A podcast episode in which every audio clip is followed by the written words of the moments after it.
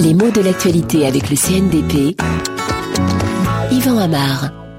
Edwige fait encore parler d'elle. On sait que c'est le nom choisi pour désigner un fichier conçu au ministère de l'Intérieur français pour réunir des informations sur des personnes susceptibles de troubler l'ordre public. Alors, un fichier. Bien sûr, un fichier informatique, hein.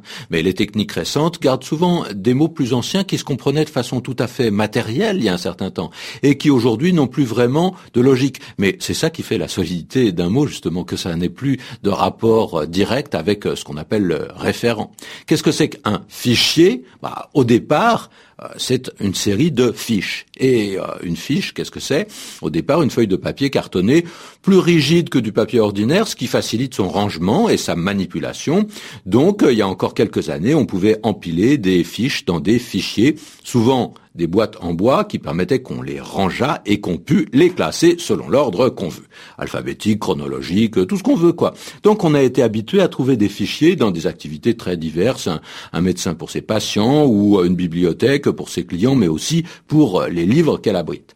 Alors une fiche, c'est pas très grand, hein. on n'y mettra que quelques informations essentielles, souvent en abrégé, mais cela permet d'établir le répertoire de toute une population. Attention, une fiche, ce n'est pas un dossier. Et on a vu qu'on retrouvait d'ailleurs ces mots-là dans le vocabulaire informatique d'aujourd'hui. On parle d'un fichier et d'un dossier.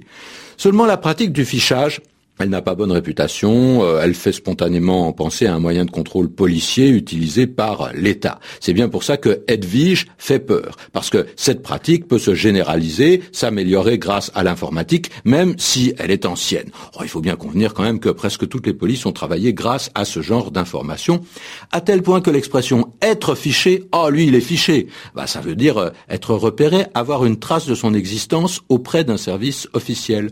Et depuis longtemps on lit dans les romans policier que tel ou tel est fiché au grand banditisme.